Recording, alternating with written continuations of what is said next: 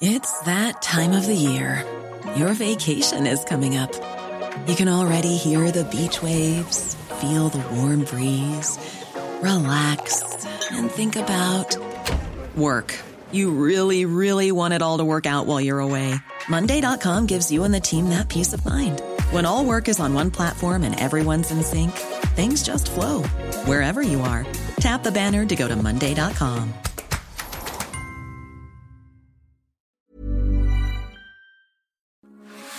Heraldo Radio, con la H que sí suena y ahora también se escucha. Inicia Heraldo Noticias de la Tarde con Jesús Martín Mendoza. En Heraldo Radio.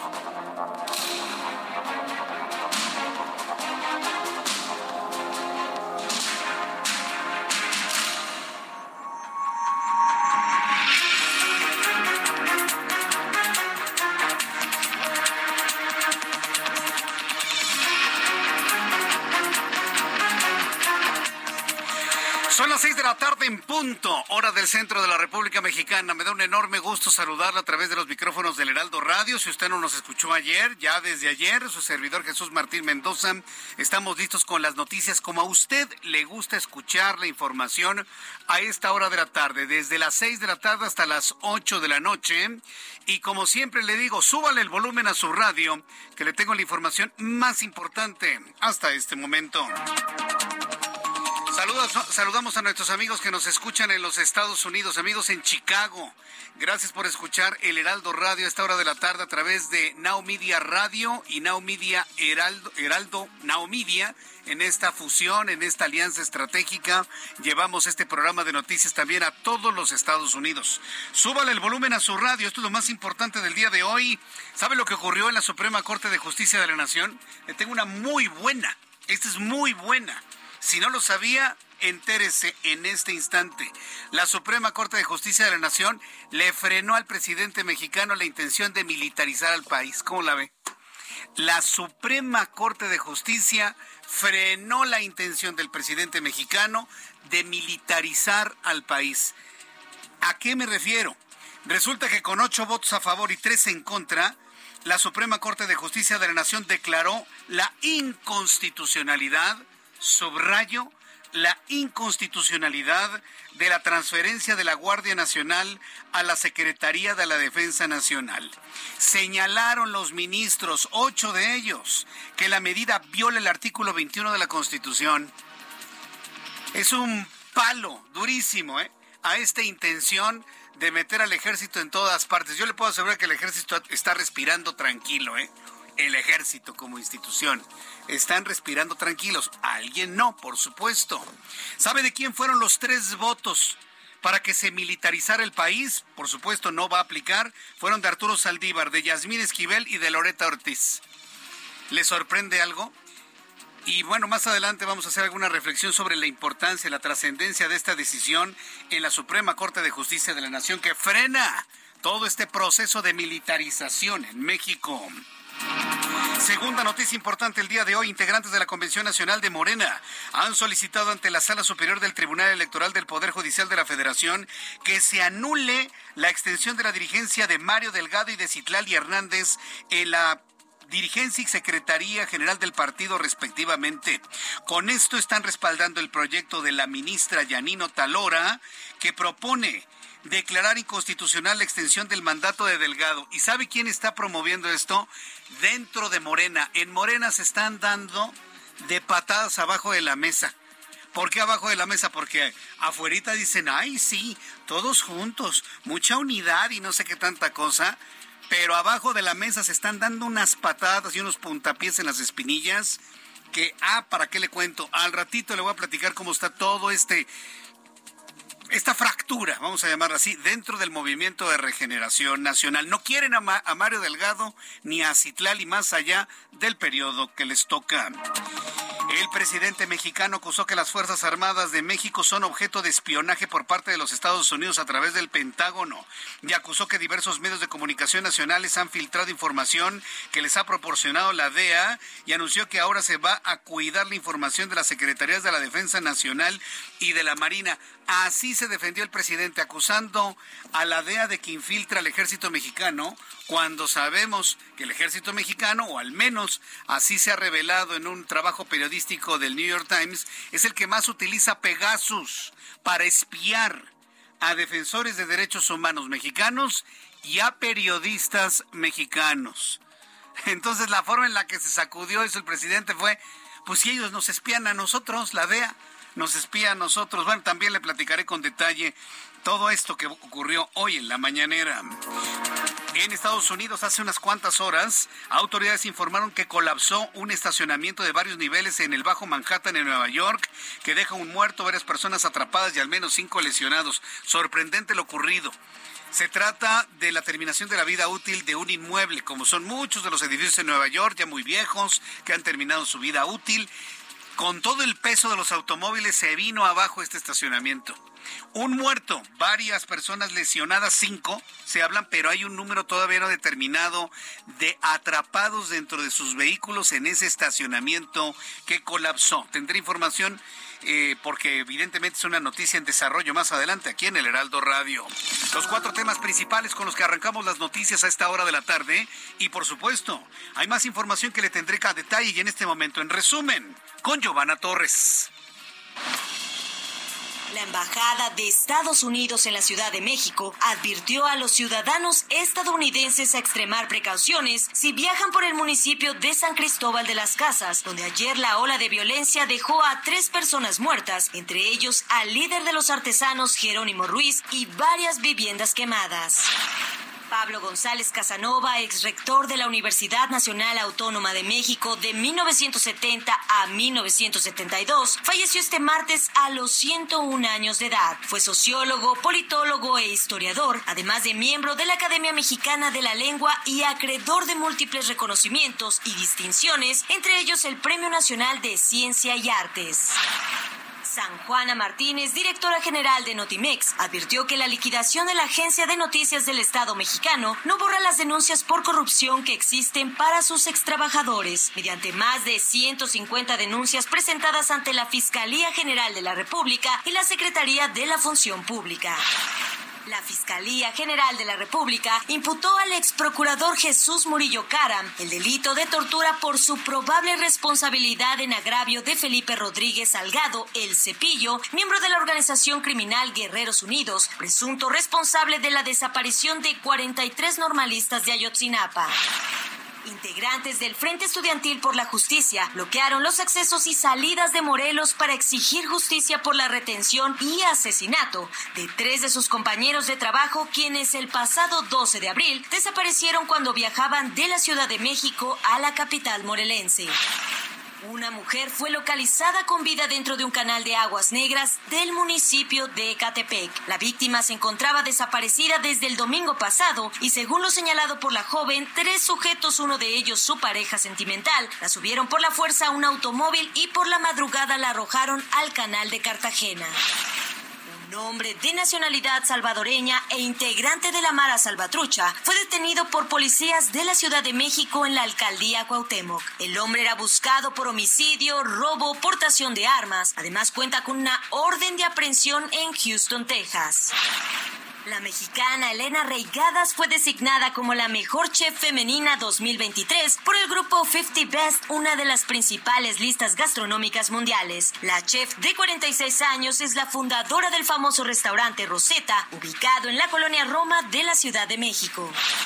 La reina del pop regresa a México. Madonna confirmó que estará de vuelta en nuestro país con The Celebration Tour el 25 de enero del 2024 en el Palacio de los Deportes. Los boletos estarán a la venta al público en general este viernes 21 de abril a las 11 horas y se estima que el rango de precios en la plataforma Ticketmaster oscilarán entre los $1,020 y los $11,600. Bien, pues muchas gracias, Giovanna Torres, por la información. Y bueno, pues una felicitación para Elena Reigadas, mexicana, chef mexicana, considerada la mejor chef femenina en todo el planeta. No en México, no de Latinoamérica, no del continente americano, no del mundo de habla hispana, no, de todo el mundo. Está mejor que cualquier chef francés. Está por arriba de cualquier chef italiano. Está por arriba de cualquier chef japonés, que son también de los mejores que hay. Nada más imagínense, y es mexicana, qué orgullo, ¿eh? Yo espero platicar con ella en televisión mañana o pasado mañana, así que no se la vaya a perder, que estará acompañándonos en el foro, en el estudio, para que usted la conozca, a Elena Reigadas, que ha sido declarada la mejor chef femenina, ¿sí?, de todo el planeta Tierra, y es mexicana.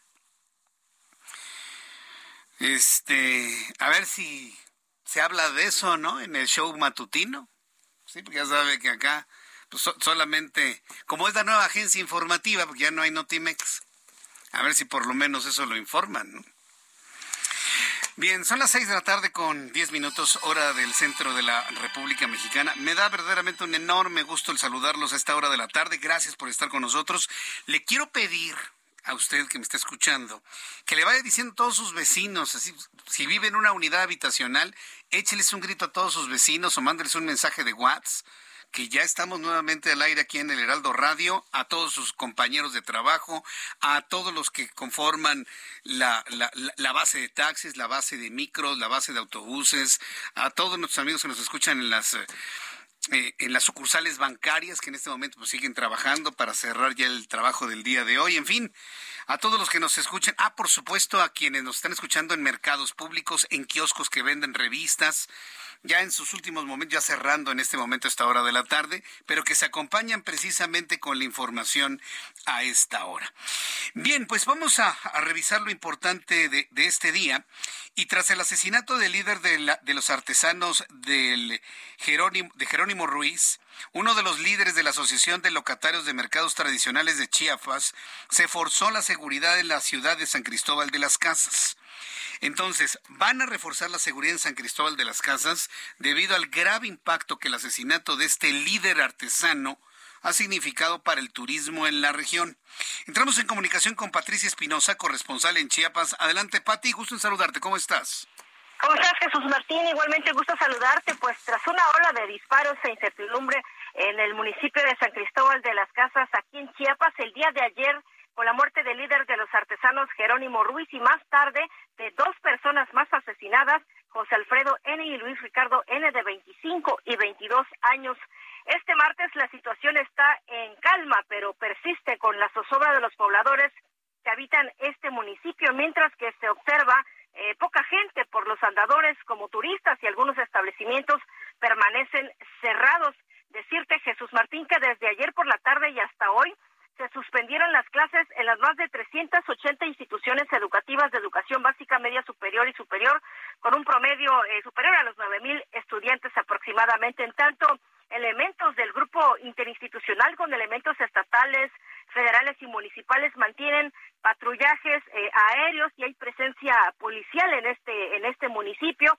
Ante estos hechos, bueno, comentarte también, ante estos hechos, la Embajada de los Estados Unidos pues informó a los ciudadanos estadounidenses que deben extremar las precauciones si viajan por este municipio de San Cristóbal de las Casas y sus alrededores. Esta alerta de viaje, pues ya lo adelantaban, esta alerta de viaje a Chiapas está clasificada como el nivel 2, es decir, ejercer mayor precaución debido a la delincuencia y a la situación que pasa principalmente en este municipio de San Cristóbal de las Casas, Jesús Martín.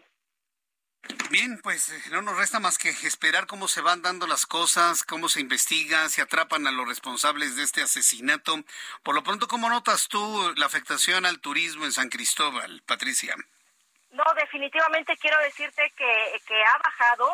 Anoche prácticamente por la noche es donde más se junta la gente en la Plaza de la Paz, aquí en San Cristóbal de las Casas. Sin embargo, ayer estaba prácticamente sola. Circularon algunas fotografías en las redes sociales también de que esto estaba vacío, y hoy por la mañana sí veíamos a algunos pequeños grupos de turistas que seguramente ya tenían, pues ya estaban para empezar acá en Chiapas y estaban viajando y pues paseando por estos lugares. Sin embargo, quiero decirte que los andadores, que son pues los más visitados aquí en este municipio colonial, aquí en San Cristóbal de las Casas, se ve poca gente y la población que vive aquí, bueno, trata de permanecer en sus casas. Y un dato importante que me gustaría comentarte, Jesús Martín, ayer y hoy ha estado aquí en Chiapas Quien Salazar, pues el embajador de Estados Unidos, Unidos en México, tuvo algunos eventos, un encuentro con gobernadores, sin embargo, no dio declaraciones precisamente de este tema. Intentamos abordarlo, pero no pudimos entrevistarlo, más bien no dejaron que lo entrevistáramos aquí en este evento de gobernadores sur-sureste, Jesús Martín. No, pues no van a querer. Estaremos muy pendientes. Estaremos atentos a ver si quiere decir algo, si es que todavía anda por ahí el embajador estadounidense. Muchas gracias. Por... lo vimos por el Cañón del Sumidero, Jesús Martín. ¿Pero qué, paseando o revisando la seguridad o cómo? Pues no, estuvo paseando, lo vimos paseando en unas lanchas aquí el día de ayer, que precisamente se dio esta situación en San Cristóbal, y hoy estuvo en este evento de gobernadores del sur sureste. Oye, ya que me platicas eso, ¿qué tal Cañón del Sumidero? ¿Sigue igual de sucio? ¿Ya lo limpiaron? ¿Qué tal está el trayecto hasta Chicoacén y de regreso? Pues te voy a comentar algo. En los últimos 3 años se redujo muchísimo, uno por las campañas de limpieza que han hecho desde los más de 11 municipios cercanos a este Cañón del Sumidero, que es Chiapa de Corzo, y han hecho intensas campañas de limpieza con la Comisión de Áreas Naturales Protegidas y de Protección Civil, y obviamente de los municipios, así que pueden venir cuando gusten para acá. Pues ya urge darse su vueltecita a Tuxtla, a Chiapa de Corzo, al Cañón del Sumidero, a San Cristóbal, evidentemente, a las lagunas de Montebello, hacer un recorridito por Comitán. No, tenemos mucho que platicar tú y yo, mi querida Pati. Muchas gracias por la información. Adelante, claro que sí. Buenas tardes. Buenas tardes, que te vaya muy bien. Bueno, pues nuestra compañera corresponsal en Chiapas, Patricia Espinosa, que ha estado muy atenta precisamente de todos los efectos que tuvo esta ejecución del líder de artesanos en San Cristóbal de las Casas. Ken Salazar anda por allá, evidentemente preocupado, porque va una gran cantidad de estadounidenses, van una gran cantidad de alemanes, van muchos italianos, muchos italianos, van también algunos españoles allá a San Cristóbal de las Casas. Y pues tienen que revisar que las cosas estén lo suficientemente seguras para los turistas, y no se crea que por el asunto económico, eso es lo que menos les importa, sino que no tengan efectivamente una situación de riesgo en el momento que estén en el mercado o que estén haciendo algún paseo en San Cristóbal, o si se van precisamente al Cañón del Sumidero, que haya algún intercambio de bala.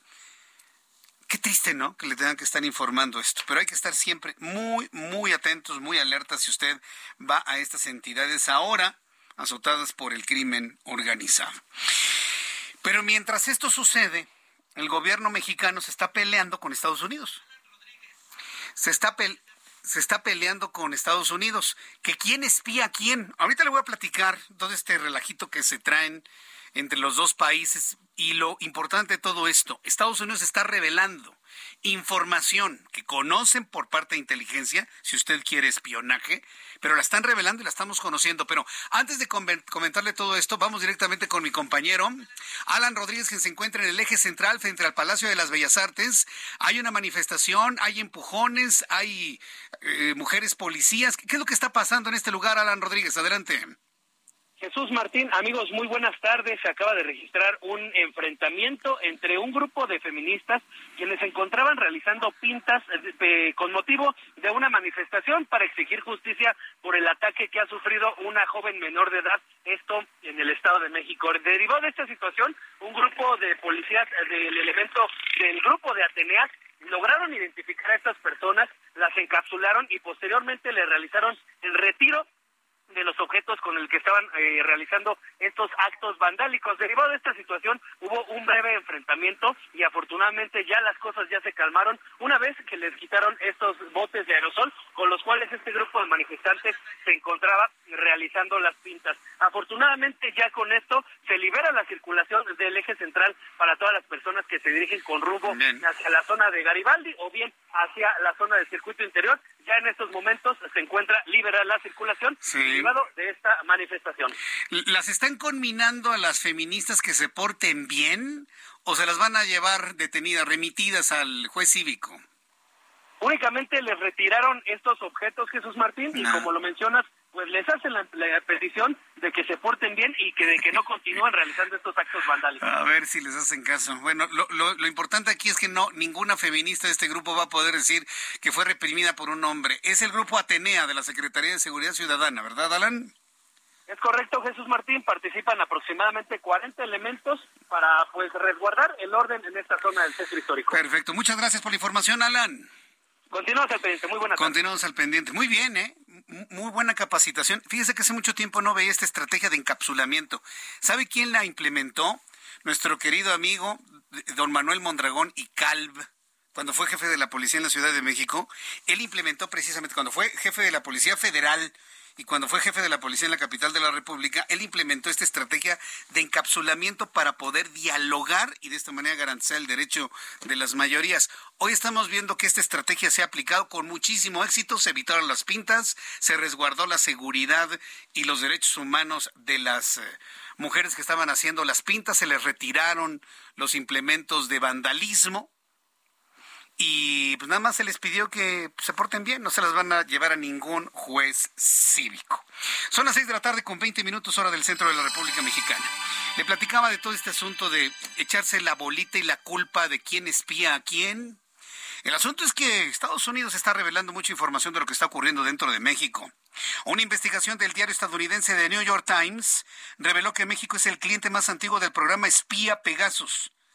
Pegasus es un programa para espiar, no es un programa de inteligencia. Que quede claro este concepto, porque vamos a escuchar al presidente mexicano justificar el uso de estas tecnologías como un asunto de inteligencia, pero no es inteligencia. Pegasus fue elaborado por los israelíes con toda la intención de espiar. Punto. No se hable más. Ese es el objetivo de Pegasus. Ya quererle buscar, ándele, eso, a las lagartijas, querer dar otro tipo de explicaciones, es mentir. Es un programa para espiar, Pegasus, punto.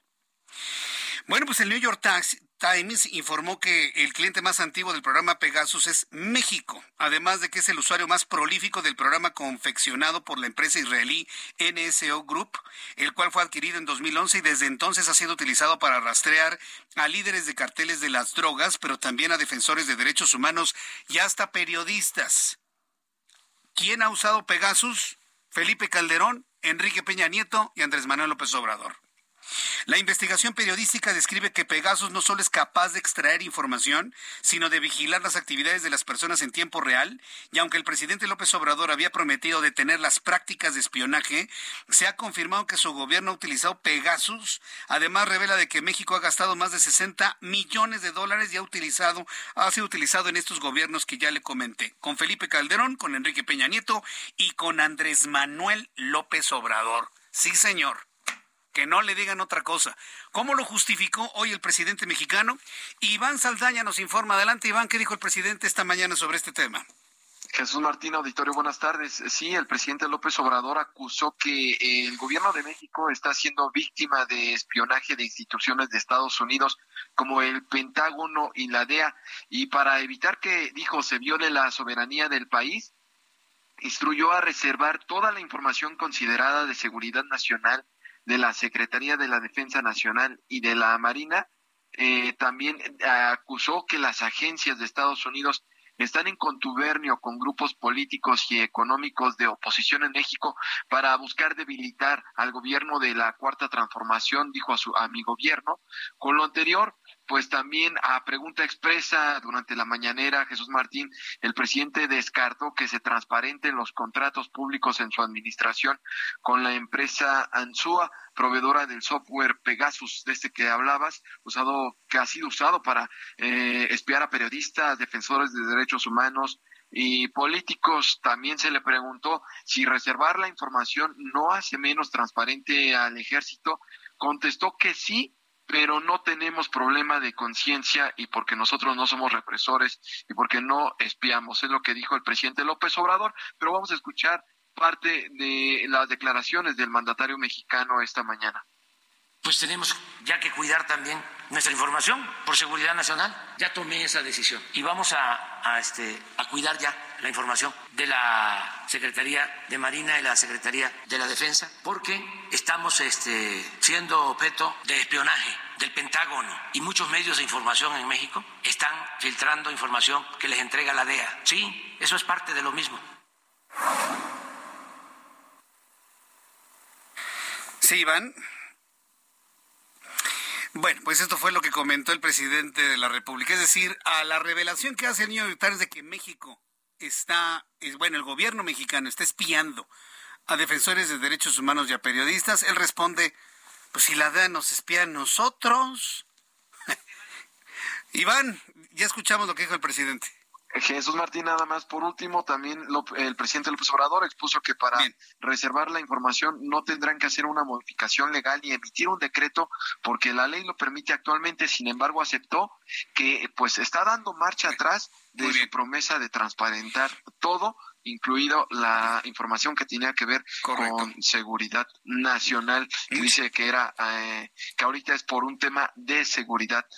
También ante estos acciones de espías por parte de agencias de Estados Unidos. Jesús Martín, auditorio. Muchas gracias, Iván.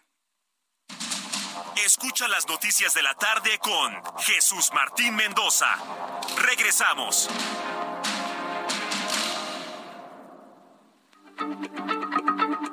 Heraldo Radio, la H se lee, se comparte, se ve y ahora también se escucha.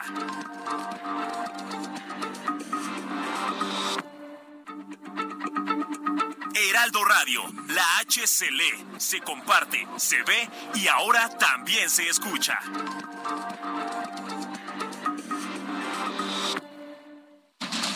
Continúa Heraldo Noticias de la tarde con Jesús Martín Mendoza.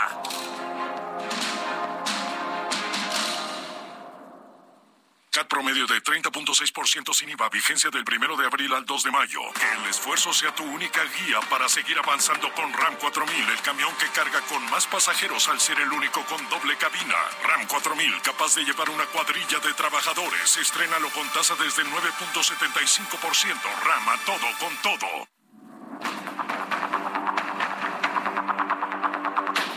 Son las 6 de la tarde con 31, hora del centro de México, las 7 de la noche con 31 minutos, tiempo en Chicago.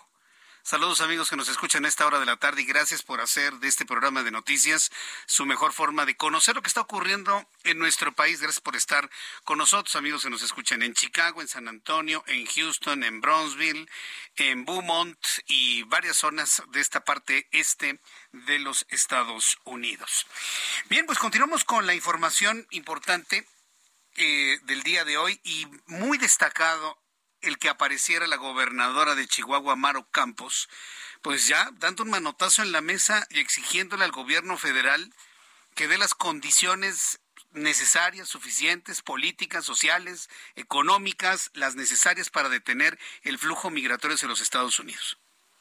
Mucha gente de México no nada más está huyendo, no se está yendo, está huyendo de este país. O por la violencia, por las amenazas, porque no encuentran trabajo, porque el trabajo que tenían en 2018 se les acabó. Esa es la verdad, esa es la realidad. Y no hay peor ciego que alguien que no quiere ver. Entonces, esto es lo que ha estado sucediendo. Quiere Maru Campos que el gobierno federal detenga el flujo migratorio ya, así lo dijo. Y con todos los detalles de esta declaración, Federico Guevara, corresponsal del Heraldo en Chihuahua. Adelante, Federico, te escuchamos. Buenas tardes, Jesús Martín. Y sí, como tú comentas, ya se está llegando a un punto demasiado álgido en esta deber y hacer que tiene cada una de las partes que están involucradas con este problema de los migrantes. Por un lado, un municipio de Ciudad Juárez, en donde ya no es posible darle cabida a tantos migrantes, se calcula que hay entre 35 y 45 mil migrantes tan solo en esta ciudad fronteriza. Y el día de hoy se realizó la famosa mesa de seguridad estatal, en donde, coinciden las diferentes fuerzas de la policía, de la uniformada, fuerzas de la Federación, Ejército, Marina, en fin, es la mesa del diálogo. Y el día de hoy existió un solo tema. ¿Qué vamos a hacer con los migrantes? ¿Cómo podemos tratar de generar que se detenga ese flujo? Y sobre todo, darle un rumbo a la política migratoria. Esto, entre otras partes, es lo que se estuvo dialogando y tratando de llegar a una conclusión. Y la gobernadora del estado en determinado momento fue muy clara en lo que dijo. Escuchemos.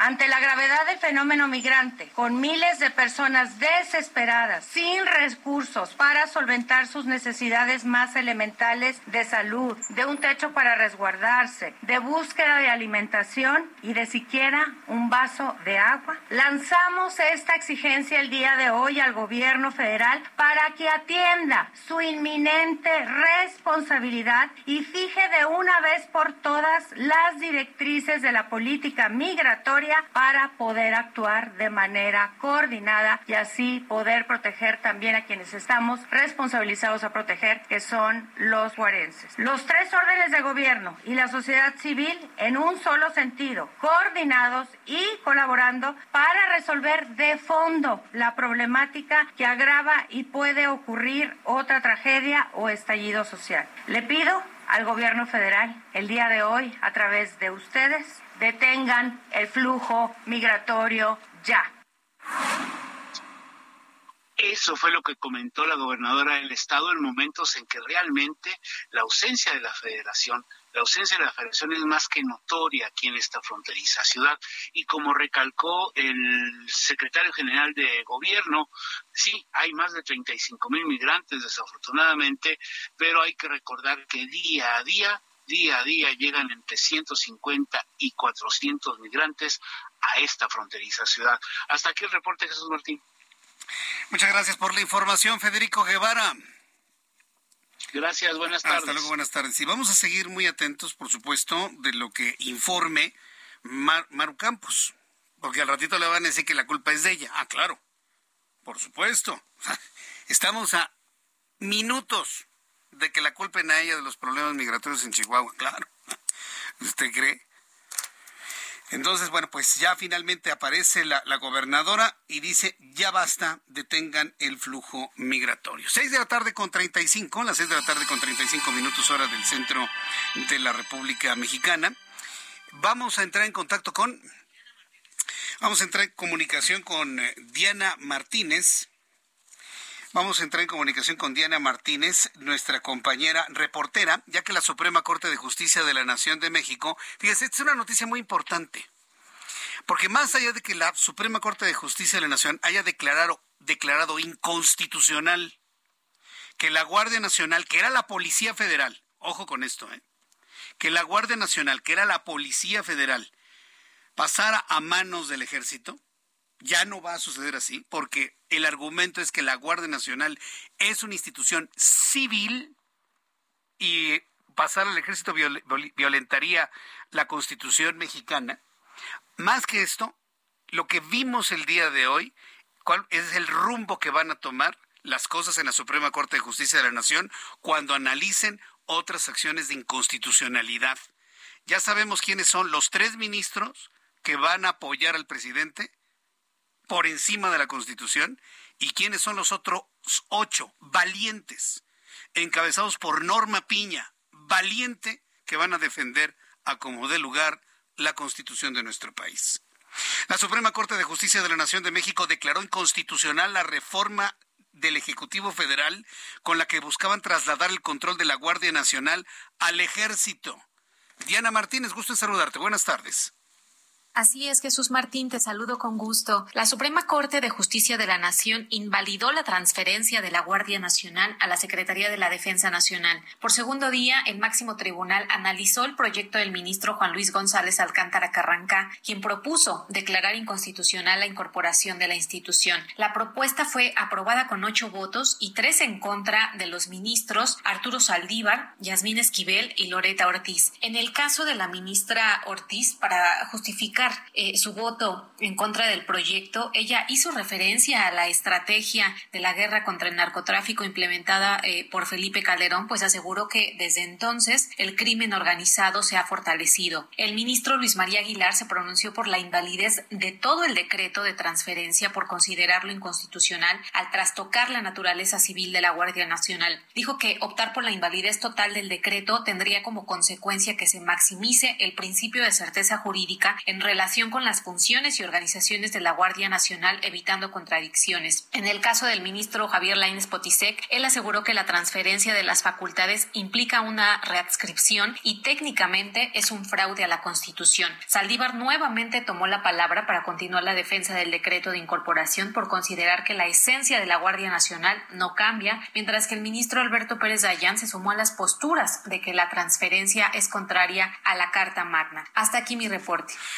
Bien, pues muchas gracias por la información a mi compañera Diana Martínez Conejo. Pero dése cuenta, ¿cómo no va a cambiar la esencia de la Guardia Nacional? A veces a mí me sorprende mucho lo que dice el ministro Arturo Saldívar. ¿Cómo no va a cambiar la esencia? Estaban duro y dale de que si Felipe Calderón militarizó al país y no fue cierto. Y ahora con esto lo justifican. ¿Piensan que la opinión pública y la sociedad mexicana tenemos una especie de retraso mental y no entendemos las cosas? La Guardia Nacional es la Policía Federal. Y le voy a decir una cosa. Si gana el candidato de la oposición en este país en 2024, que yo estoy seguro que sí va a ocurrir, vamos a volver a tener Policía Federal y la Guardia Nacional se va a convertir en la Policía Federal y vamos a reconstruir todo lo destruido en este país. Entonces, lo ocurrido hoy en la Suprema Corte de Justicia de la Nación es un paso fundamental que pavimenta el camino a la reconstrucción del sistema de Policía Federal que nunca debió haberse perdido en este país. Un aplauso a los 8 ministros de la Suprema Corte de Justicia de la Nación, que están trabajando en ese sentido porque saben que en las manifestaciones de noviembre y de febrero en este país, millones de mexicanos los vamos a apoyar hasta donde tope, en sus decisiones de independencia, de separación de poderes y sobre todo de inviolabilidad de la Constitución. Bien por Norma Piña. Es una mujer que ha logrado transmitir esa confianza a los otros 7 ministros, con ella 8, que de mantenerse en esta línea van a defender la Constitución de todos los intentos inconstitucionales que surjan en este 25% de la presente administración que todavía falta. Pero además, obsérvelo de esta manera, esa va a ser la configuración de votos para otras discusiones de inconstitucionalidad. Apréndaselos. ¿Quiénes votaron a favor del presidente Arturo Saldívar? Ya sabemos quién es. Yasmín Esquivel, bueno. Loretta Ortiz, ellos 3, solos contra el viento. Vamos a ver cómo se van a dar las otras discusiones que están en la puerta. Bien, cuando son las 6:00 p.m. con 41 minutos hora del centro de la República Mexicana. Bueno, pues me da mucho gusto saludar en este momento a Frida Ibarra, es directora de Incidencia de México Unido contra la Delincuencia. Estimada Frida Ibarra, me da mucho gusto saludarla, bienvenida. ¿Cómo se encuentra? Hola, mucho gusto, muchas gracias por el espacio y pues nosotras en México Unido contra la Delincuencia estamos celebrando esta decisión sí. Y sobre todo aplaudiendo, como bien mencionabas, pues los 8 ministros que se atrevieron a hacer algo que pues la verdad corresponde con su función, que es defender el texto de la Constitución. Exactamente, defender a la Constitución, defender la constitucionalidad por encima de las órdenes que está dando el presidente de la República. ¿Qué marca esta muestra de independencia de la Suprema Corte de Justicia de la Nación desde su punto de vista, Frida Ibarra? Sí, pues primero comentar varias cosas que nos parecen relevantes de resaltar respecto de la importancia de este fallo. Primero, que como asumieron su papel como jueces constitucionales, los 8 ministros y ministras que votaron en contra del traslado de la Guardia Nacional a la Sedena, reconocieron que estas reformas contradecían el consenso legislativo por el cual se creó la Guardia Nacional en 2019. El Congreso en su momento quiso crear una institución de naturaleza civil y policial adscrita a la Secretaría del Ramo de la Seguridad Pública y así textualmente se tiene en el 21 constitucional. Y es por eso que resultaba evidente la inconstitucionalidad de este traspaso de la Guardia Nacional a la Sedena. Y otra parte muy importante que nos parece necesario pues enfatizar es que la Corte reconoció que si bien hay transitorios en la reforma constitucional de 2019 por el cual se puede habilitar el uso de las Fuerzas Armadas en funciones de seguridad pública, esto es de manera estrictamente temporal y lo que se pretendía con estas reformas a leyes secundarias es volver el uso de las Fuerzas Armadas en temas de seguridad pública de carácter permanente, porque nada más y nada menos la estaba poniendo al mando del control de la única institución de seguridad pública federal, y es por eso que los ministros pues reconocieron que también era evidente que esto impedía la naturaleza civil y policial que se mandata de la Constitución que debe tener la Guardia Nacional. Y otra parte que también nos parece importante mencionar en este caso es que los ministros reconocen que hay un detenimiento a la crisis de seguridad en el país, eso ellos lo reconocen y lo enfatizan, pero su función es proteger la Constitución y con base en este mandato asegurar que la función de seguridad pública quede en manos de instituciones civiles y que solo de manera excepcional y estrictamente limitada las Fuerzas Armadas pueden participar en estas tareas, y por lo tanto resultaba inconstitucional una reforma que buscaba trastocar los límites que la propia Constitución imponía sobre el rol de las Fuerzas Armadas en seguridad pública. Y algo que hay que mencionar es que esto no significa que las Fuerzas Armadas ya van a abandonar las tareas de seguridad pública y ya nos quedamos sin nadie, ¿no? Significa que se puede sujetar, o que este es un primer paso muy loable para que las Fuerzas Armadas estén sujetas a los criterios que mandata la Constitución, es decir, que su participación sea extraordinaria, regulada, fiscalizada, subordinada y complementaria, y sobre todo que la Guardia Nacional sí tenga un carácter civil, tal y como se votó en 2019 y como todavía permanece en la Constitución. Y es por eso que nosotros estamos celebrando esta decisión el día de hoy. Pues la verdad ha sido una muy buena noticia esto que ha sucedido. La verdad es que yo creo que marca el inicio pues de mucho trabajo independiente que esté realizando la Suprema Corte de Justicia de la Nación. Yo quiero agradecerle a Frida Ibarra el que nos haya dado este análisis aquí en el Heraldo Radio, y estaremos muy atentos a otras reacciones para poderlos conversar con ustedes en México Unido contra la Delincuencia. Muchas gracias, Frida. Muchas gracias a ustedes y por darle seguimiento a este tema, y nada más recordar que todavía el jueves continúa la discusión sobre los efectos que tendrá esta decisión y sobre el tema de la ley de la Guardia Nacional, donde está un amparo de México Unido contra la Delincuencia en contra de esta ley. Bien, pues entonces hacia el jueves o viernes de esta semana volveremos a platicar. Muchas gracias, Frida. Muchas gracias, hasta luego. Gracias, hasta luego, que le vaya muy bien. Bueno, pues ahí está. Esto es verdaderamente histórico, es muy importante.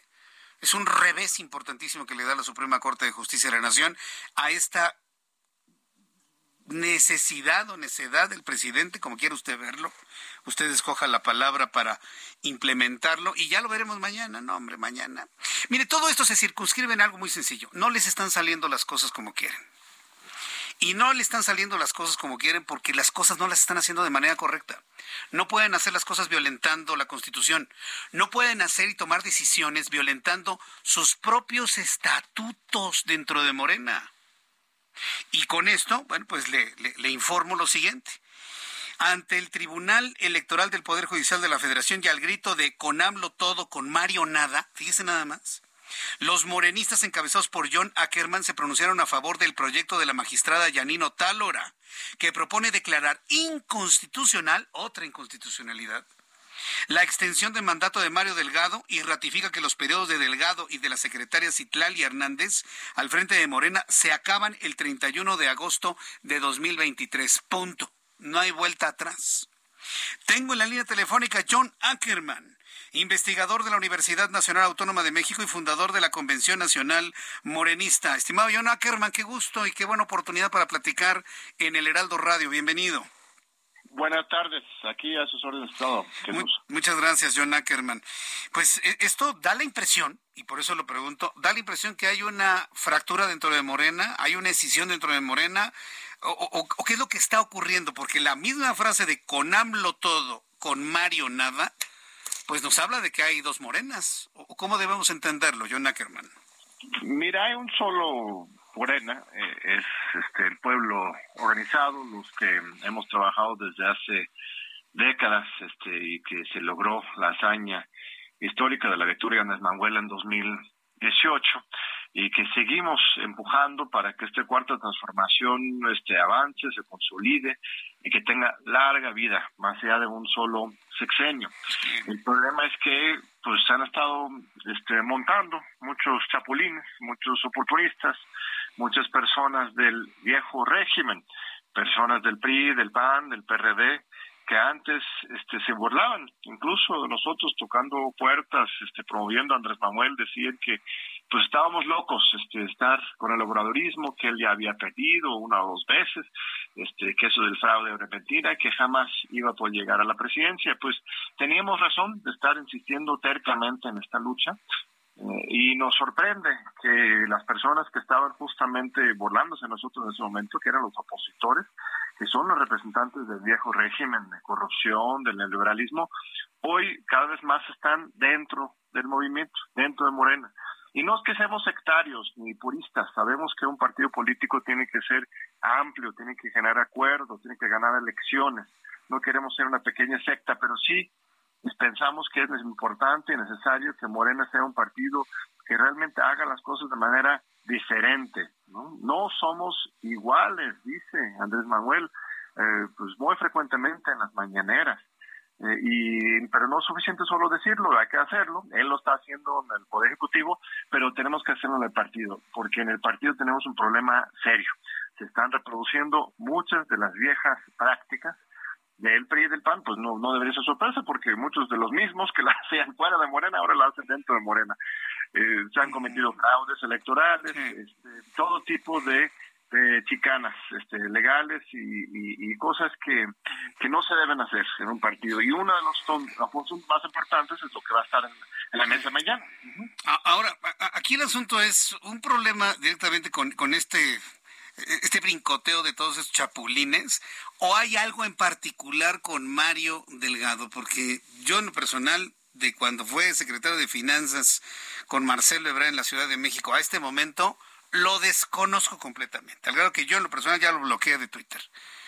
¿Hay algún asunto personal con Mario Delgado, o es en general con este grupo que quiere obtener ventajas y beneficios por el solo hecho de estar en Morena? Sí, Mario representa, condensa precisamente este espíritu chapulín, quieres decirlo. Sí. Él saltó a Morena muy tarde, él estaba en el PRD, él votó a favor de la reforma educativa, más bien laboral, de Enrique Peña Nieto. Él pues viene del ITAM, hay mucha gente muy decente, inteligente del ITAM, pero él trae un chip más conservador. Y la manera en que él ha llevado el partido ha sido un desastre. La verdad es que no ha respetado la legalidad interna, no ha tenido una comunicación con las bases, no ha fomentado la participación de las bases o los fundadores de Morena. Él ha sido responsable en sus últimos 3 años de intentar convertir a Morena en un partido como los que tienen los Estados Unidos, agencias de colocación de empleos. Se le olvidó el tema de el Morena como partido movimiento, cercano al pueblo, haciendo las cosas diferentes. Pues, ¿ha tenido John Ackerman alguna reacción por parte de Mario Delgado? Porque entiendo que esta manifestación en el Tribunal Electoral pues fue encabezado por usted, John Ackerman. ¿Ha habido alguna reacción por parte de Mario Delgado en su calidad de dirigente nacional de Morena? Sí, mira, la manifestación fue la semana pasada. Mañana va a ser la resolución del Tribunal Electoral, hay que estar muy atentos porque ahí es donde van a decidir un punto muy específico, no todo, pero un punto muy importante con respecto al alargamiento de su periodo, porque él y Citlali Hernández fueron impuestos, no fueron electos, no recibieron ningún voto de parte de la militancia, fueron impuestos por el Tribunal Electoral en 2020 por un periodo de 3 años. Esos 3 años terminan en agosto y ellos quieren aferrarse a sus cargos para extenderse. Entonces, esto es un punto de legalidad, de estricta legalidad, de democracia. No estamos pidiendo que el tribunal se entrometa, ¿no?, en el partido. Estamos exigiendo que el tribunal haga valer el estatuto del mismo partido de Morena para que podamos eligieron a sus propios gobernantes. Mario Delgado, conmigo en particular, pues sí, en muchas ocasiones se ha burlado de mí. Me dijo en una conferencia de prensa hace, que será unos 6 meses, me dijo, mira, ya no se llama John, ya era, nada más es Juanito, me dijo. Ay, bueno. Como si esto fuera una ofensa, para mí es un orgullo, tengo un nombre pues extranjero, John, pero en realidad yo soy Juanito, así que con mucha honra, dígame, Juanito, soy más mexicano que el mole. Muy bien, John Ackerman. Bueno, pues que la verdad, qué asunto, qué caso con el señor Mario Delgado, que parece que en lugar de tener más sumado adeptos, pues parece que ha sumado pues todo este tipo de críticas. Pues yo le agradezco mucho. A ver qué dice mañana Mario Delgado, porque va a decir que lo del tribunal es una intromisión a la vida interna del partido. Ya parece que lo estoy oyendo. Pues, sí. Eso dice. Dice que estamos dividiendo, que somos traidores, todo eso, porque está defendiendo pues, su cargo, está en su papel, pero tendremos que tener miras más altas, más amplias, sí, y buscar el bien del partido y de la democracia mexicana a largo plazo, no solamente estar aferrándose a cargos en el corto plazo. John Ackerman, pues muchas gracias por esta entrevista, por esta charla, estos minutos para el auditorio del Heraldo, y estaremos muy atentos de lo que ocurra mañana y cualquier cosa pues volvemos a consultar. Muchas gracias y un fuerte abrazo. Gracias a ti. Al contrario, aquí estamos a sus órdenes. Hasta luego, John. Muchas gracias. Es John Ackerman, investigador de la Universidad Nacional Autónoma de México, fundador de la Convención Nacional Morenista. Mire, John Ackerman, más que morenista, es amloísta, por decirlo de alguna manera, ¿no? Es obradorista. ¿Sí? Más allá de los partidos, Obrador puede irse al PRD o puede irse al PRI o puede inclusive ideológicamente estar muy cercano al PAN, si usted quiere, pero John Ackerman está con López Obrador, para poder entender precisamente esta aparente división. Voy a los anuncios y regreso con un resumen de noticias. Escucha las noticias de la tarde con Jesús Martín Mendoza. Regresamos.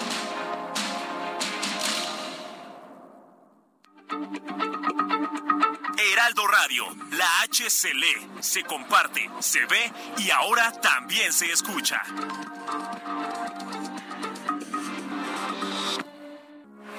Heraldo Radio, con la H que sí suena y ahora también se escucha. Continúa Heraldo Noticias de la tarde con Jesús Martín Mendoza.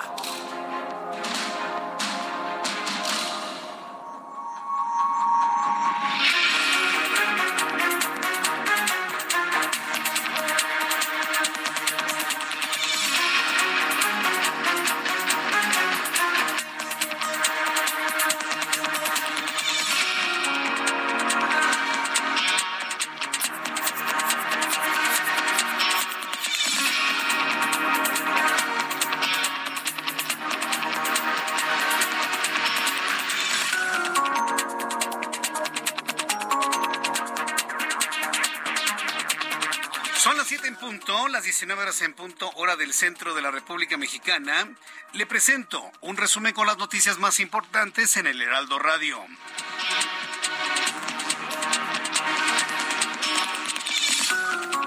Asuntos que tienen que ver con el cartel inmobiliario y de lo que se ha informado en las últimas horas. Ulises Lara, quien es el vocero de la Fiscalía de la Ciudad de México, informó sobre el presunto caso de corrupción en el sector inmobiliario, conocido como cartel inmobiliario Benito Juárez. Nada más acuérdese que hay todo tipo de intencionalidad para cerrarle el paso a Santiago Taboada, quien es el alcalde en Benito Juárez, que seguramente él va a ser el próximo jefe de gobierno, pero bueno.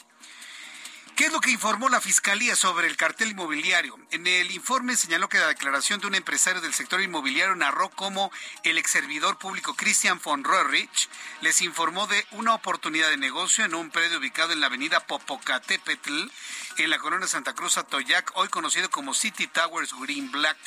Además dijo que Christian von Roerich aseguró que los apoyaría en lo que se necesitara, aunque los detalles de la nueva relación comercial serían a través de un operador financiero. Más adelante le voy a tener más detalles de lo que hoy reveló la Fiscalía de Justicia de la Ciudad de México. Esta mañana el presidente mexicano propuso sustituir las funciones que realiza el Instituto Nacional de Transparencia, Acceso a la Información y Protección de Datos Personales por alguna otra institución pública y de esa manera destinar el presupuesto del organismo para apoyos sociales. Es decir, regalar dinero para que la gente vote por Morena. ¿O qué? ¿Lo interpretamos de otra manera o qué? Van a desaparecer al INAI, al Instituto de Transparencia, ¿cómo la ve? Y con ese dinero, pues repartirlo, a la gente, ¿no? El presidente mexicano volvió a arremeter contra el Instituto Nacional de Transparencia y Acceso a la Información al afirmar que este organismo le cuesta al país $1,000 millones al año y que no sirve para nada y que es un verdadero cero a la izquierda, fíjese, la institución que garantiza la transparencia. ¿Para qué le sirve al INAI? Usted puede ir al INAI y decir, yo quiero saber en qué se gastó este dinero, en qué se gastó este presupuesto, cuándo se compró esta maquinaria, cuánto gasta tal institución. Ah, pues eso dice el presidente que no sirve absolutamente para nada. Un derrumbe en un estacionamiento en el Bajo Manhattan en Nueva York deja un muerto y 6 lesionados. Funcionarios señalan que en el lugar continuó la búsqueda de personas atrapadas. John Espósito, jefe de operaciones del Departamento de Bomberos de Nueva York, informó que en el derrumbe una persona murió y 4 fueron trasladadas a diversos hospitales. En más de este resumen de noticias, le doy a conocer que la directora de incidencia de México Unido contra la Delincuencia, Frida Ibarra, habló en el Heraldo Radio y celebró la invalidación del traspaso de la Guardia Nacional a la Sedena. La Suprema Corte de Justicia de la Nación declaró esta intención del presidente mexicano como un acto inconstitucional, al afirmar que la sentencia de los 8 ministros de la Suprema Corte ratificó la inconstitucionalidad y que se trata de un primer paso para que la Guardia Nacional mantenga su carácter civil. Esto nos dijo Frida Ibarra, de México Unido contra la Delincuencia. Los 8 ministros y ministras que votaron en contra del traslado de la Guardia Nacional a Sedena reconocieron que estas reformas contradecían el consenso legislativo por el cual se creó la Guardia Nacional en 2019. El Congreso en su momento quiso crear una institución de naturaleza civil y policial adscrita a la Secretaría del Ramo de la Seguridad Pública y así textualmente se tiene en el 21 constitucional. Y es por eso que resultaba evidente la inconstitucionalidad de este traspaso de la Guardia Nacional a la Sedena. En entrevista con el Heraldo Radio, el fundador de la Convención Nacional de Morena e investigador de la UNAM, John Ackerman, acusó que están llegando a Morena muchos chapulines y personajes del viejo régimen, lo que está generando conflicto al interior del partido, y afirmó que personajes chapulines como Mario Delgado reflejan su espíritu chapulín. Ha sido el responsable de convertir a Morena en una agencia de colocación de empleos y junto con Citlali Hernández fueron impuestos y se están aferrando al puesto, ¿sí?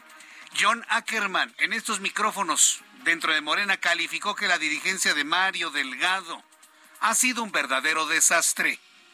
Sí, Mario representa, condensa precisamente este espíritu chapulín, quieres decirlo. Sí. Él saltó a Morena muy tarde, él estaba en el PRD, él votó a favor de la reforma educativa, más bien laboral, de Enrique Peña Nieto, y la manera en que él ha llevado el partido ha sido un desastre. La verdad es que no ha respetado la legalidad interna, no ha tenido una comunicación con las bases, no ha fomentado la participación de las bases o los fundadores de Morena. Él ha sido responsable en sus últimos 3 años de intentar convertir a Morena en un partido como los que tienen los Estados Unidos, agencias de colocación de empleos. Durísimo John Ackerman hacia Mario Delgado. En Sonora, una instructora de policías fue suspendida de su cargo tras darse a conocer un video donde rocía gas pimienta directamente a los ojos de unos cadetes para entrenarlos. Elliot Romero, titular del Centro de Capacitación de la Policía Estatal, confirmó que el video es real y pertenece al Instituto Superior, pero además aseguró que la práctica es parte del entrenamiento que reciben los cadetes. Sin embargo, dijo, no es la forma como debe realizarse. Entonces suspendieron a la mujer que realizó esta práctica. Rubén Oseguera González, el Menchito, contrató a la abogada Mariel Colón Miró para que lleve debe su juicio en los Estados Unidos, donde es señalado por los delitos de narcotráfico, y llama la atención el anuncio, ya que la abogada, también cantante, formó parte de la defensa legal de Joaquín Guzmán Loera y de Emma Coronel. El secretario de Relaciones Exteriores, Marcelo Ebrard, puso en marcha el programa de citas para pasaporte vía WhatsApp para agilizar y dar seguridad al trámite, evitando las operaciones de gestores. Mediante el número verificado 55-8932-4827, el chatbot conducirá al interesado para agendar la cita para obtener el pasaporte correspondiente. Los coordinadores del PAN, PRD y Movimiento Ciudadano en la Cámara de Diputados calificaron como histórico el fallo de la Suprema Corte de Justicia de la Nación que anula la transferencia de la Guardia Nacional al Ejército, al coincidir que se trata de un triunfo para la independencia judicial, y esta nuevamente mantiene a la Guardia Nacional, que en espíritu es la Policía Federal, mantiene a la Policía Federal como un ente civil, como una institución civil. El director general de la Comisión Nacional del Agua, Germán Martínez Santoyo, informó que el fenómeno meteorológico conocido como El Niño se está reactivando y podría ocasionar lluvias importantes sobre la parte alta del sistema Cutzamala, lo que mejoraría el nivel de las presas. Integrantes de la Asociación de Tauromaquia y Aficionados entregaron este martes más de 34,000 firmas en el Congreso de la Ciudad de México para presentar una iniciativa de ley ciudadana que permita continuar con la fiesta, para continuar con la corrida de toros en la capital del país. Y hay que decirlo, las corridas de toros, la fiesta taurina en México es de las más reconocidas en todo el mundo. Durante una charla que ofreció en la Universidad de Stanford, el presidente de Colombia, Gustavo Petro, aseguró que es una enorme equivocación que los países latinoamericanos sigan apostando por el petróleo y el carbón como base de su economía. ¿Quién lo dijo? Gustavo Petro, el presidente de Colombia, que muchos lo han visto con asombro, ¿no? Así, tú ya pareces neoliberal, ya pareces conservador, le han dicho. Pero sí, eso fue lo que dijo Gustavo Petro en ese encuentro. Son las noticias en resumen. Le invito para que siga con nosotros. Le saluda Jesús Martín Mendoza. Son las 7:09, en las 19:09, hora del centro de la República Mexicana. Vamos a revisar lo que sucede en el Valle de México con nuestros compañeros reporteros urbanos. Empiezo con Mario Miranda.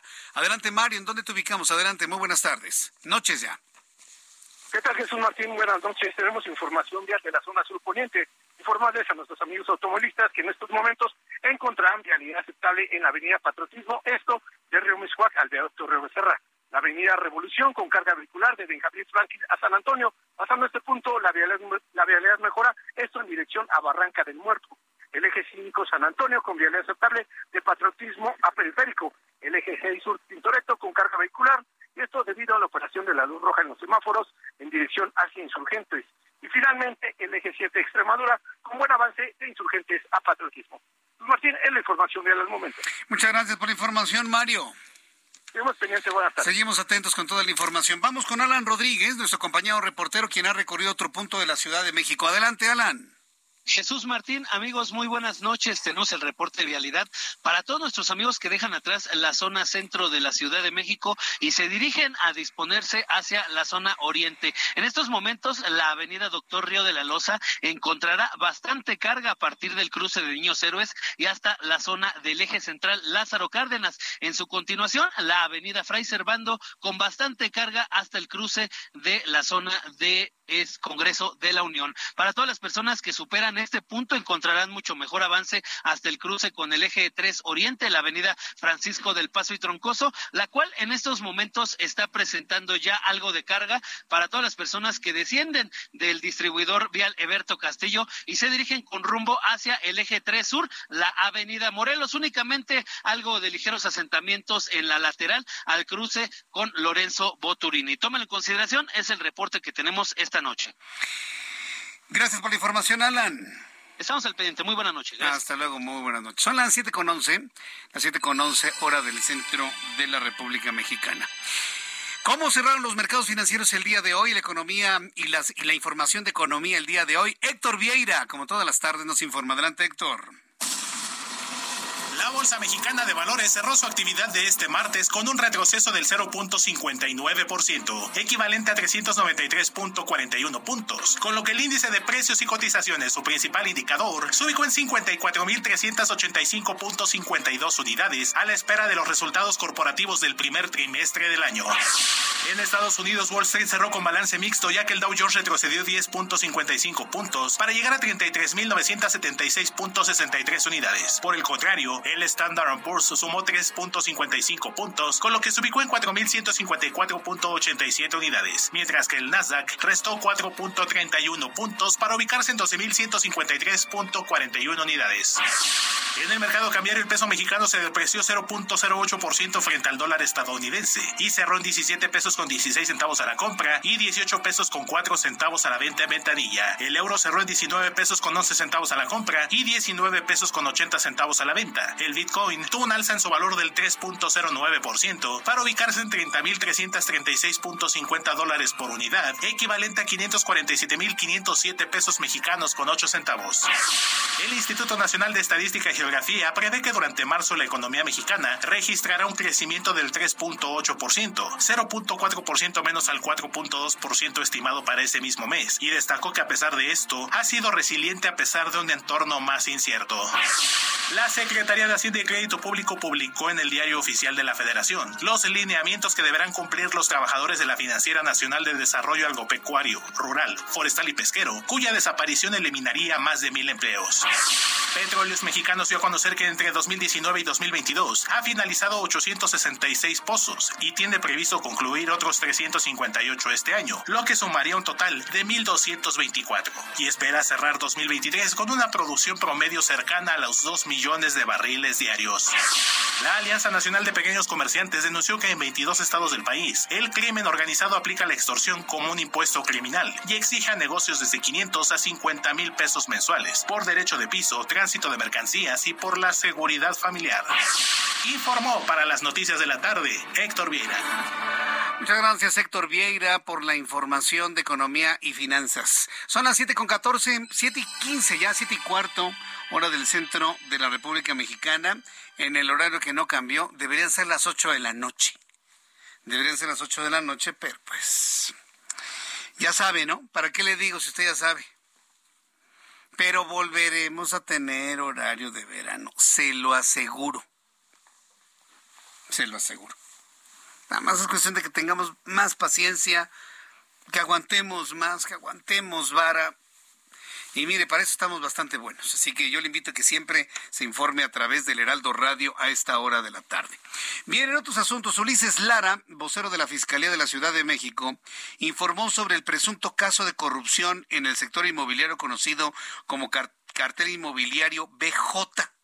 En el informe señaló que la declaración de un empresario del sector inmobiliario narró cómo el ex servidor Cristian Buenrorrit, que fue jefe delegacional en Benito Juárez, les informó de una oportunidad de negocio en un predio ubicado en la avenida Popocatépetl, en la colonia Santa Cruz Atoyac, hoy conocido como City Towers Green Black.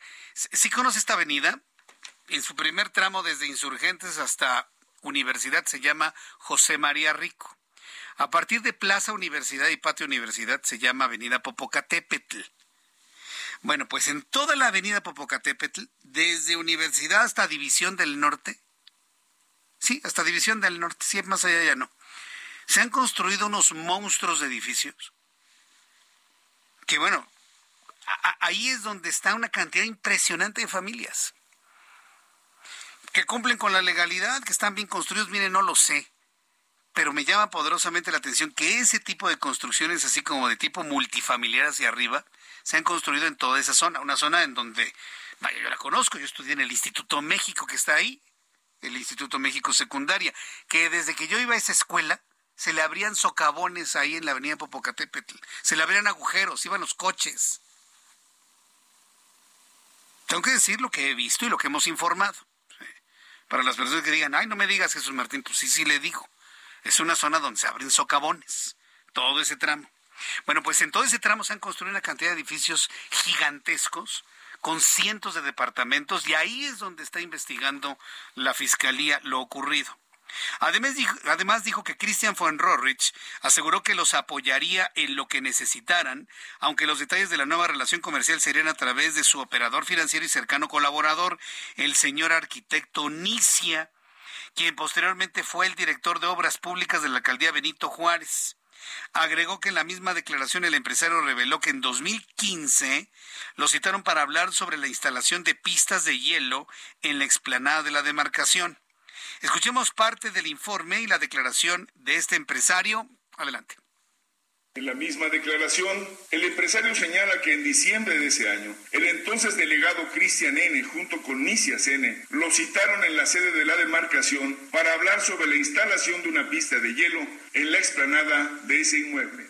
Ya se había celebrado y que se necesitaba que hiciéramos el pago que ascendía a 820,000 pesos, la cual fue pagada en efectivo el día 16 de diciembre del 2015, directamente en las propias oficinas de la delegación Benito Juárez y quien recibió en propia mano. Pues esto fue lo que dijo Ulises Lara, vocero de la Fiscalía de Justicia de la Ciudad de México. Qué bien que estén investigando y que se aclare, que se haga justicia, que se respeten el uso de suelo, que se respeten los niveles. Pero acuérdense que también eso trae jiribilla política para hacerle creer a la gente que no hay que votar por el PAN para jefe de gobierno en la Ciudad de México. Entonces también tengo que decirlo, porque también hay una jiribilla política en este asunto. Pero por el otro lado, pues ojalá y verdaderamente logren desactivar este tipo de cosas. Fíjense que me están escribiendo a través de mis redes sociales, amigos del público que me están diciendo que qué va a pasar con el gigantesco edificio que se está construyendo en Avenida Cuauhtémoc, Ángel Urraza y Avenida Universidad. Estoy tratando de recordar qué hay en ese punto. Cuauhtémoc, Ángel Urraza y Avenida Universidad. Ya creo recordar. Hay una taquería Los Parados ahí enfrente. Está enfrente un restaurante que se llama El Afán, ¿sí? Bueno, ahí en esa zona, yo recuerdo que había unos restaurantes chiquitos. Es más, había un doneraki ahí hace muchos años. Había un doneraki ahí, del papá de Mauricio Tabe. Había un doneraki ahí. Y había otros restaurantes chiquitos. Y es más, una tienda de artículos estadounidenses y luego vendían coches y demás. Bueno, ahí están construyendo una mole, me dicen, un edificio gigantesco que es claramente violatorio del uso de suelo en la zona. No hay un edificio tan alto en la zona como ese. Entonces, ¿qué es lo que está pasando? Y yo no estoy diciendo de que esté ilegal, a lo mejor todo está en orden, pero le llama la atención a los vecinos. Le llama la atención a los vecinos que han visto sus ventanas completamente tapadas por una mole de concreto que le están construyendo enfrente. Entonces también eso hay que decirlo, los vecinos quieren saber qué sucede con construcciones de ese tamaño. Bueno, son las 7:20, las 7:20 hora del centro de la República Mexicana. Le digo, está bien que estén investigando eso, pero también trae su jiribilla. Me da mucho gusto saludar a Juan Musi, analista financiero. Mi querido Juan, qué gusto saludarte. ¿Cómo estás? Muy buenas tardes. Buenas noches. Igualmente, mi querido Jesús Martín, muy buenas noches. Oye, pues, comentarte, traigo un tema diferente. Le hemos estado dando duro y dale. Pues, dale. Ay, se nos fue. La atención de todos. Ajá. Y también evidentemente pues como consecuencia de esto si la recesión en Estados Unidos se viene leve, se viene fuerte o pues simplemente no se sentirá, ¿no? El tema que te traigo hoy tiene que ver con reportes corporativos de empresas que cotizan en la bolsa tanto en la bolsa mexicana como en la bolsa norteamericana. ¿Y por qué es importante? Pues porque, mira, no obstante lo que ha estado pasando en el mundo, la política monetaria que se ha venido aplicando, pues que al encarecer el costo del dinero, pues esto también complica a los consumidores y a las empresas mismas. Lo que se está esperando, de cierta forma, pues es reportes que muestren un decremento en sus ventas, que muestren una disminución en la actividad pues preponderante de cada una de ellas, pero también se espera en cierta medida que las empresas vuelvan a tener un reporte mejor a lo esperado por los analistas y los inversionistas. ¿A qué me refiero? Ya sabemos que, por ejemplo, una tienda departamental va a vender menos, ya sabemos que una Apple va a vender menos, quizás las mismas automotrices, porque pues también el crédito automotriz es más caro. En fin, el financiamiento y el costo del dinero al ser más alto, pues complica todas las actividades y giros empresariales. Pero esta temporada de reportes basta con que los analistas o los inversionistas, estas expectativas sean excedidas, es decir, que sean mejor a lo esperado, sin necesariamente ser un buen reporte. Y déjame ponerlo en este sencillo ejemplo. Yo sé que, por ejemplo, Apple va a vender menos que el trimestre anterior y menos que hace 2 trimestres. Pero si las utilidades que está recibiendo la empresa vienen más o menos en línea o por arriba de lo que esperaba el mercado, a pesar de estar vendiendo menos, ese reporte será leído como positivo y podríamos seguir viendo un movimiento alcista que, por cierto, al cierre del primer trimestre, la recuperación ha sido bastante interesante. Yo te diría que en promedio este primer trimestre, si se llegó a bajar en el peor de los casos un mercado el 35% o el 38%, pues este trimestre ya vio una recuperación entre el 15 y el 17%. Entonces, pues la verdad es que ha sido bastante bueno. Todavía falta mucho trecho por recuperar, pero pues pinta que esta temporada de reportes sea muy buena. Y con eso termino mi comentario. Lo que más importaba era cómo vendían los reportes del sistema financiero, de los bancos. Acuérdate que hace algunas semanas hablábamos de esta crisis que detonó Silicon Valley, y luego Signature y luego First Republic. Y bueno, pues se llegó a pensar que podría ser una crisis sistémica, es decir, que se extendiera todo el sistema financiero. Me atrevo a decirte que prácticamente todos los bancos han reportado de manera favorable, mucho mejor a lo esperado. Y el único reporte hasta ahora que sí ha sido negativo y por debajo de lo esperado fue el de Goldman Sachs, por una situación particular de Goldman Sachs. Pero Bank of America, Citi, JP Morgan, Morgan Stanley, todos estos grandes bancos norteamericanos, pues lo han hecho bien y este riesgo de que la crisis se siga extendiendo hacia más bancos, no me atrevo a decirte que queda ya completamente disipada, porque vuelvo a lo mismo, mientras las tasas estén altas, a muchos se les puede complicar, pero lo que sí tengo claro es que no hay una supercrisis sistémica y que no hay un tema digamos que mayor de momento, ¿no? Y hasta ahora los reportes de estos grandes bancos pues han demostrado eso justamente, ¿no? Pues Juan, yo te agradezco mucho este análisis de lo que está sucediendo con los bancos allá en los Estados Unidos. Compártenos por favor tu cuenta de Twitter para que el público, precisamente tomando en cuenta todos estos análisis, pues te pueda consultar y pueda tomar una correcta decisión, Juan. Por supuesto, Jesús Martín, en @JuanSMusi. Y pues también, como les he venido diciendo, yo creo que si nos han escuchado y nos han hecho caso, Jesús Martín, el haber permanecido invertido, no desesperarse, no asustarse, empieza a pagar. No me atrevo a decirte todavía que con creces, pero empieza a pagar. Y yo sigo creyendo que es un gran momento para entrar a ciertas acciones. Entonces, pues, estamos bien, vamos bien, y este es un ejercicio de largo plazo y de paciencia, Jesús Martín. Mi querido Juan, gusto en saludarte, que tengas una buena noche. Gracias. Igualmente, mi querido Jesús Martín, muy buenas noches a ti y a todo el auditorio. Buenas noches. Mensajes, regresamos.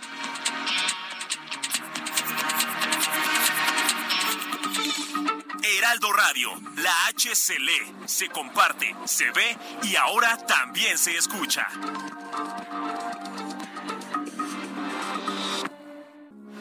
Heraldo Radio, con la H que sí suena y ahora también se escucha. Continúa Heraldo Noticias de la tarde con Jesús Martín Mendoza.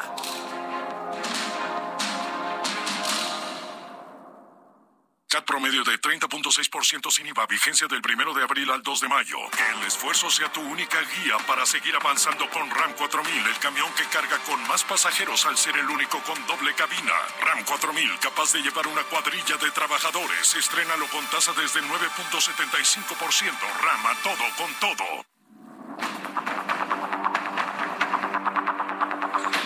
Son las 7:30, las 19:30 hora del centro de la República Mexicana. Le comentaba y le compartí un poco más temprano que el presidente mexicano volvió a arremeter contra el Instituto Nacional de Transparencia, Acceso a la Información y Protección de Datos Personales, el INAI, al afirmar que este organismo le cuesta al país $1,000 millones al año. Nada más para que normemos criterio. El aeropuertito que tanto capricho dio, le costó al erario 400,000 millones de pesos. 300,000 millones para liquidar los contratos y 100,000 en la construcción. Nada más para que norme usted criterio, ¿sí? Y ahora se está quejando con que el INAI cuesta 1,000 millones de pesos al año y que no sirve para nada y que es un cero a la izquierda. Eso dijo hoy el presidente mexicano en la mañana. Durante su conferencia de este martes, el presidente de este país negó el contenido del audio en el que el secretario de Gobernación, don Augusto López, les dice a los senadores de Morena que por órdenes suyas habría que dejar inoperante al INAI. Criticó a los comisionados que, pese a no estar sesionando, sí están cobrando su sueldo. No pueden sesionar porque él vetó a 2 consejeros del INAI. Pero ¿sabe qué es lo que más me sorprende? Que no hay un disque periodistas de los que van y calientan una silla en la mañanera que le diga, oiga, presidente, así no, ¿eh? No, no, no, eso no es cierto. No pueden operar porque usted ha impedido la operación del INAI al vetar a los 2 ya elegidos con anterioridad, independientemente si eran buenos, idóneos o no idóneos, independientemente de eso. El objetivo del presidente es acabar con el INAI, seguir con su proceso de destrucción de instituciones. ¿Se acuerda cuando el presidente dijo hace muchos años, al diablo con sus instituciones? Ah, bueno, pues hoy estamos viendo que las está mandando al diablo. Imagínense, ¿puede entenderse México sin un instituto de transparencia? En la línea telefónica, el senador Julen Rementería, coordinador de los senadores del Grupo Parlamentario del Partido Acción Nacional. Senador, bienvenido al Heraldo Radio. ¿Cómo está? Buenas noches. Hola Jesús, muy buenas noches. Me da mucho gusto saludarte y saludar a todo el auditorio, por supuesto. ¿Cómo van a forzar el que se nombren a los comisionados del INAI para que esta institución no esté en la inoperancia, senador? Pues mira, no vamos a quitar el dedo del renglón. Hoy tuvimos una sesión que por momentos se volvió ríspida, que al final terminaron los senadores y senadoras de Morena pues simplemente cancelándola, porque están prefiriendo cancelar sesiones del Senado a nombrar a los consejeros de INAI. Por cierto, Jesús, que te cuento que además hay una disposición constitucional que nos obliga, pero además no solo eso, hay 2 resoluciones de juzgados federales que también nos obligan, nos están conminando, nos están obligando pues a que lo hagamos y ni así los quieren nombrar. Pero además también existen dictámenes donde los senadores y senadoras de Morena y de sus partidos aliados votaron a favor de una lista en donde estaban anuentes a que cualquiera de ellos pudiera ser. Nosotros hoy les dijimos, bueno, no de hoy solamente, sino desde hace días, cualquiera de ellos estamos de acuerdo, díganos con cuál quieren que vayamos y lo hacemos. Y bueno, ni así han querido. Claramente ante lo que estamos es ante una disposición del presidente, en donde, bueno, a través del audio que ya relatabas, pues nos dimos cuenta que no quiere, que el mejor de los mundos parece que el mundo ideal es que no haya transparencia, que siga la turbiedad, que siga la opacidad, y eso a quien perjudica, por supuesto, porque no genera el mejor de los mundos, es a toda la población de este país. Pero a ver, la parte legislativa que está impulsando que se nombren a estas personas para que siga operando el INAI, ¿puede hacer algo junto con la Suprema Corte de Justicia de la Nación para obligar o, en su caso, nombrar ante la falta de interés o operatividad del Ejecutivo a estas 2 personas que hacen falta? Lo que yo tengo entendido, de acuerdo a los abogados que nos ayudan y nos aconsejan, no podemos tal cual los senadores ir o recurrir a una instancia como la Corte para obligar al Senado en su conjunto a que lo haga. Sin embargo, ya acudió el propio INAI, en donde promovió un recurso y estamos esperando a ver qué suerte le toca. Ojalá hoy, con los tiempos nuevos que soplan en la Corte, pues se pueda resolver de manera favorable. Sí. La verdad de las cosas es que lo que este país necesita es que se cumpla con esta disposición constitucional y legal de nombrarlos y tener la posibilidad, porque ya van 18 días, Jesús, que no tenemos la posibilidad de que en este país haya transparencia y haya una condición en donde el INAI sesione válidamente y obligue a las instituciones del Estado mexicano, federales, estatales o municipales, a que pues nos entreguen la información a los ciudadanos. Pues sí. ¿Cuáles son entonces las alternativas claras que se tienen para el corto, mediano e inclusive el largo plazo? Porque también no hay mal que dure 100 años, senador. Pues mira, yo te diría que las alternativas, si habláramos con sensatez, pues es de que cualquier día de estos, mañana, pasado mañana, la semana que entra, que tenemos sesión ordinaria, pues se dijera que podemos realmente llegar a un acuerdo y nombrar al que ellos quieran, de los que ellos mismos aprobaron. Nombrar un hombre y una mujer y poder sesionar, o una persona, si no quieren a los dos nombrar a uno, con eso bastaría para que pudieran sesionar válidamente en el INAI. Pero pareciera que lo que no quieren, a ver, en el fondo, ¿qué hay? Porque eso es lo que hay que analizar. ¿Por qué no quieren los senadores de Morena? Porque tienen una clara instrucción de la Presidencia de la República para no nombrar al comisionado que haría el quórum y con el cual se podría obligar a las instituciones del Estado mexicano a que entreguen la información a quien la solicite. En otras palabras, lo que quieren es simplemente que haya opacidad y que haya pues turbiedad y que haya pues esta neblina en donde no se pueda saber qué está pasando con las cosas públicas que pueden intentar a ti, a mí o a cualquiera, ¿no? ¿Recuerdas algunos días esta imagen del senador Félix Salgado Macedonio, gobernador de Guerrero de facto, de una posición toda displicente, ¿no? Y diciendo, ¿saben cuándo vamos a nombrar a los comisionados? Cuando nosotros queramos. Cuando nos dé la gana. Cuando nos dé la gana. O sea, pero ¿qué es ese tipo de...? Se les ha olvidado que ellos son representantes de la sociedad, ¿verdad? Están únicamente a lo que diga el presidente, senador Julen Rementería. Es realmente muy lamentable y muy triste que nuestro país esté pasando por un periodo como el que estamos pasando. Sí, no debería de ser que de repente, por una mayoría legislativa, así sean 60, 70, 80, o fueran los 128, que tengan que negarse los derechos a los mexicanos. No fue a eso a lo que fueron convocados en 2018, no fue esa la oferta en campaña que hicieron en 2018 y tampoco fueron las promesas con las cuales la gente pues votó por ellos, ¿no? Entonces es triste que eso suceda, pero es la realidad y ojalá, aquí lo digo de manera prospectiva, ojalá la gente tome conciencia de lo que está pasando y entonces en el futuro, bueno, medite con mucho mayor cautela cuál va a ser la decisión a la hora de emitir su sufragio. Legislativamente, senador, judicialmente, ¿hay manera de detener la devastación de instituciones que está haciendo el presidente mexicano? Bueno, sí hay, con la Corte como está hoy, hay muchas que se podrá evitar que pues logren su cometido de destruirlas completamente. Sin embargo, bueno, en el camino se llevarán algunas que irremediablemente van a sucumbir. Pero mientras tanto, bueno, pues hay algunas que hoy claramente vemos que tenemos una Corte distinta a la que teníamos hace unos cuantos meses. Curiosamente, con los mismos integrantes, no han cambiado. Pero bueno, hoy con la presidencia que se tiene, con la composición, con la seguridad que da esa presidencia hacia el resto de los ministros y hacia pues los cuerpos judiciales en todo el país, pues seguramente vamos a tener mejores resoluciones judiciales para ayudar a que las cosas pues se resulten de una mejor manera. Lo importante aquí es que tengamos pues a un poder independiente al legislativo y al ejecutivo que ponga orden y que sea pues el árbitro justo, el árbitro neutro, que decida, oye, no, aquí te pasaste, uno u otro, no estoy hablando, no tiene que darnos la razón siempre a nosotros, pero tampoco se la tiene que dar siempre al Ejecutivo.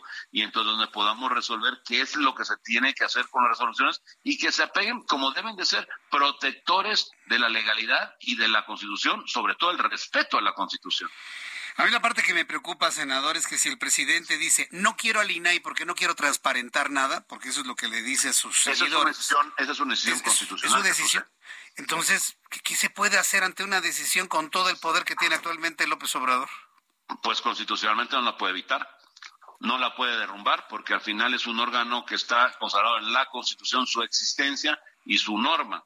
Y entonces eso le da una fortaleza pues en este momento significativa porque ni en Cámara de Diputados ni en Cámara de Senadores tiene todavía no tiene y ya no tuvo, ya lo perdió en diputados, nunca lo tuvo en los senadores esta posibilidad de poder hacer con ello, con la Constitución lo que quiera. Y por cierto, en Cámara de Diputados la perdió porque pues hubo más votos de la oposición en el 2021 que los que tuvo en las alianzas del gobierno.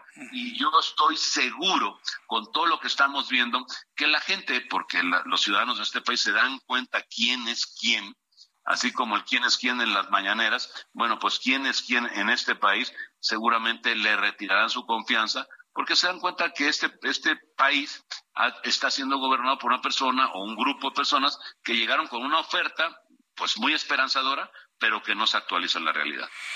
Senador Julen Rementería, muchas gracias por estos minutos de explicación de esta situación al público que escucha El Heraldo Radio. Muchas gracias, senador. Qué gusto saludarlo en esta oportunidad. Igualmente, Jesús Martín, me da mucho gusto saludarte a ti, desde luego saludar a toda la auditoría. Abrazo para todos, por allá. Gracias, ¿eh? Gracias. Hasta luego. Es el senador Julen Rementería.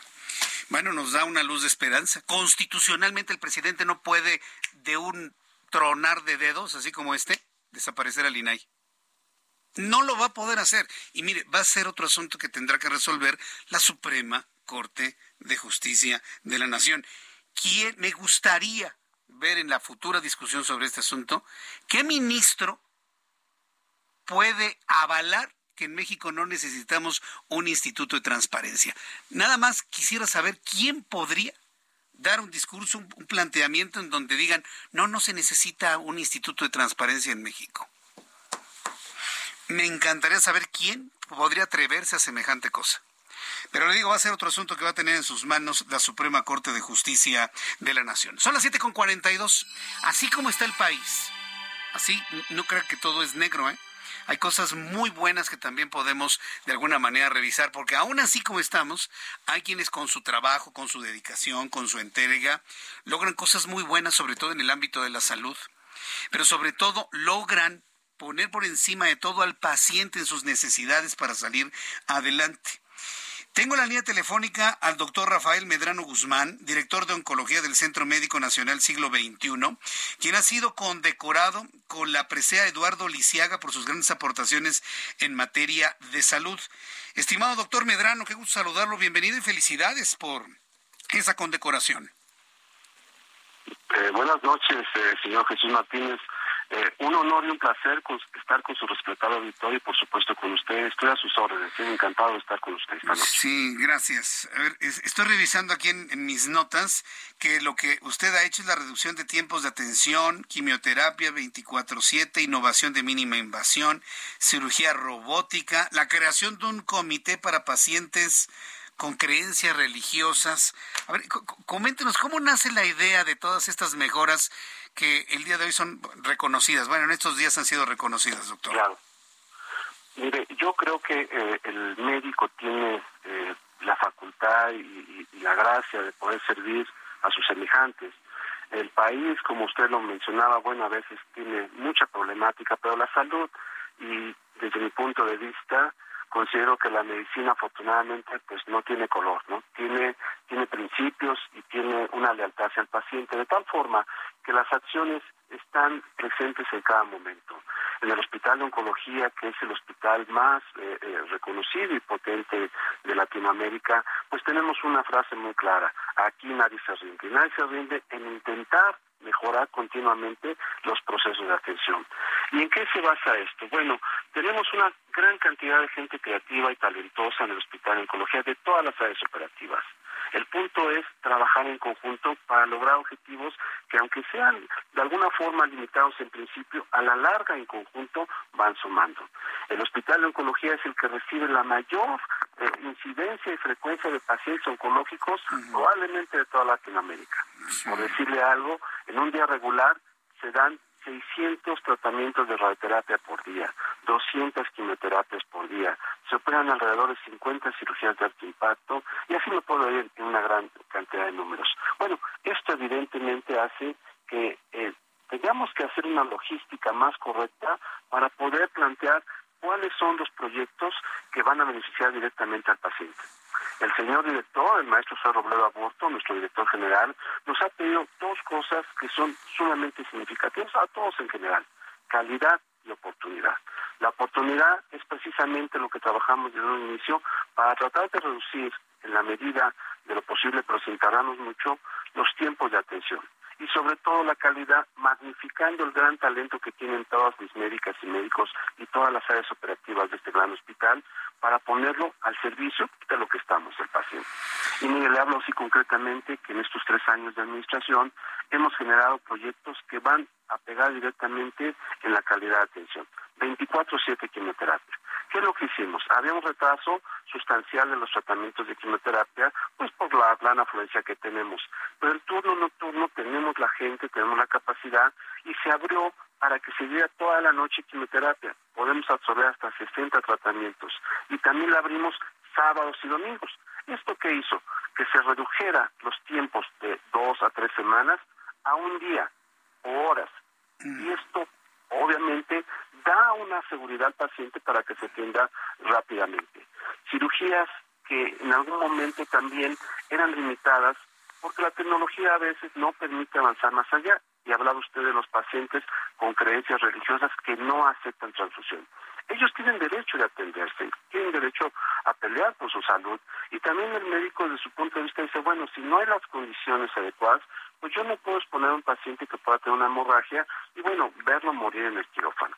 ¿Qué es lo que hicimos? Combinamos el gran expertise que ya se tiene de las cirugías abiertas y laparoscópicas y con una nueva tecnología que también es mínima invasión, pero asistida por una plataforma que se llama Robot Da Vinci. Esto nos permite accesar con mayor precisión a cirugías que antes nos podían dar mayor complicación o mayor hemorragia.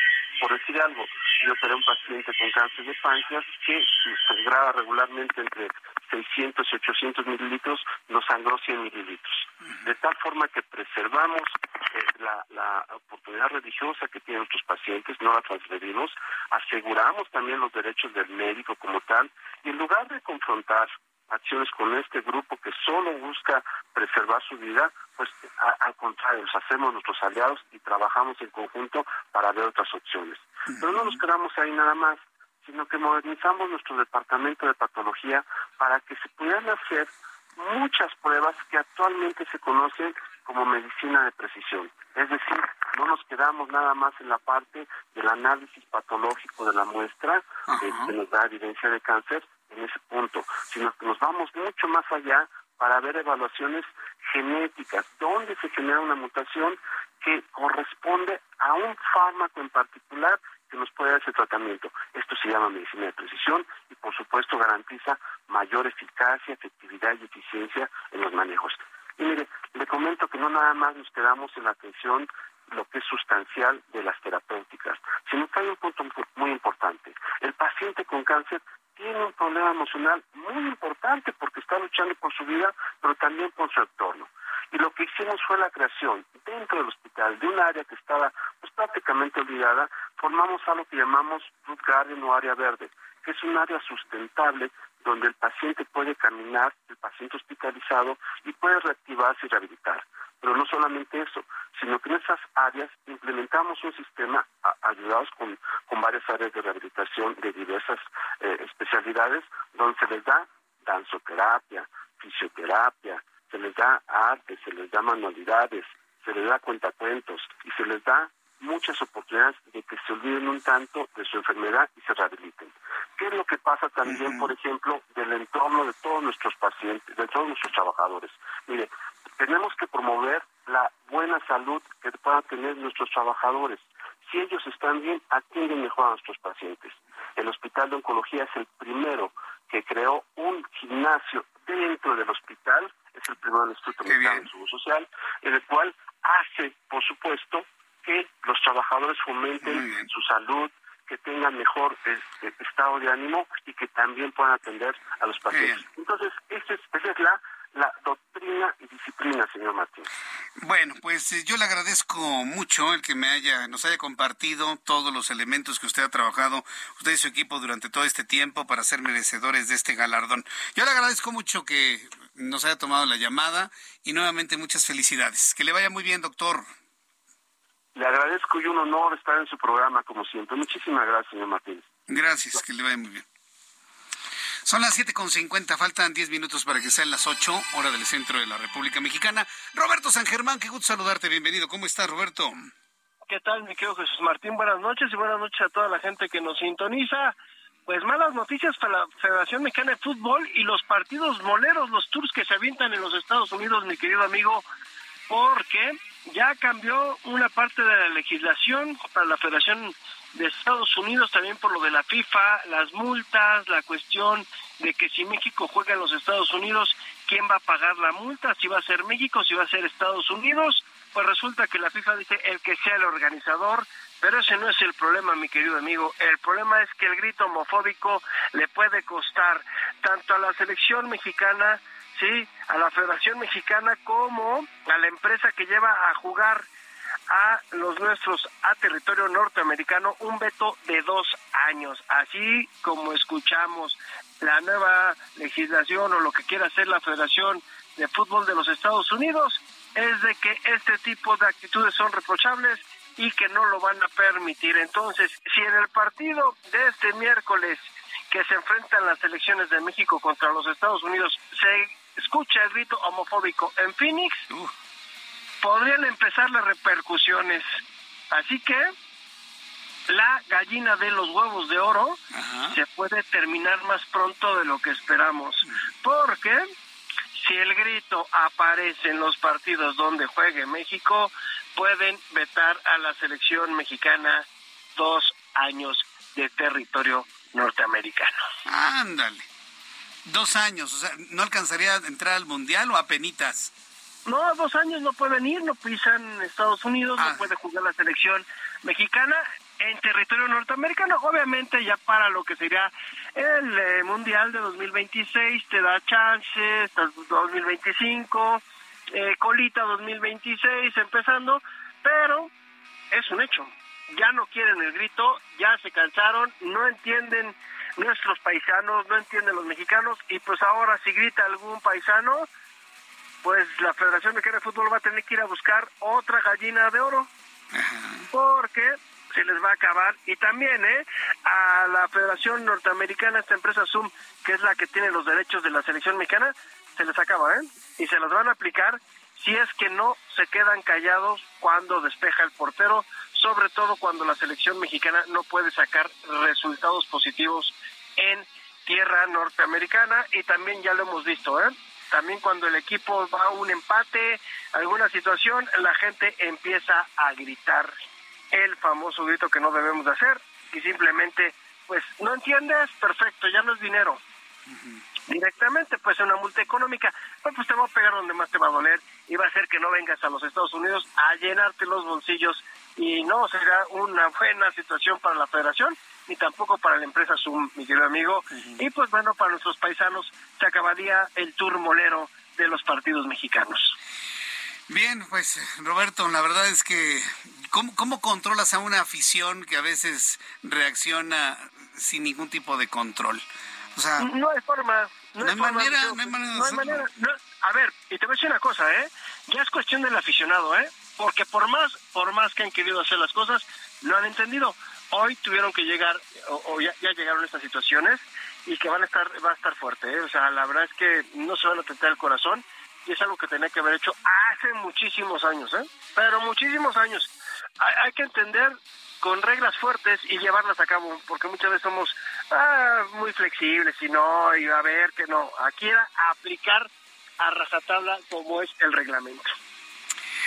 Bien, mi querido Roberto, pues yo te agradezco mucho todo este análisis y esta información, y bueno, sobre advertencia no hay engaño, ya veremos qué sucederá. Te agradezco la información, nos escuchamos el día de mañana, mi querido Roberto. Creo que sí, mañana estoy ahí contigo, porque perfecto, mañana juega la selección contra los Estados Unidos, amigo. Mañana nos vemos aquí y lo platicamos. Gracias, Roberto. Gracias a ti, cuídate, hasta luego, buenas noches. Roberto San Germán con toda la información deportiva. Ya nos vamos, así de rápido se nos fue nuestro programa el día de hoy. Nos reencontraremos, Dios mediante, mañana. 2 de la tarde, canal 8.1 de tu televisión. 6 de la tarde, Heraldo Radio, 98.5 de FM en la Ciudad de México. Yo soy Jesús Martín Mendoza. Gracias y muy buenas noches. Esto fue Heraldo Noticias de la Tarde con Jesús Martín Mendoza.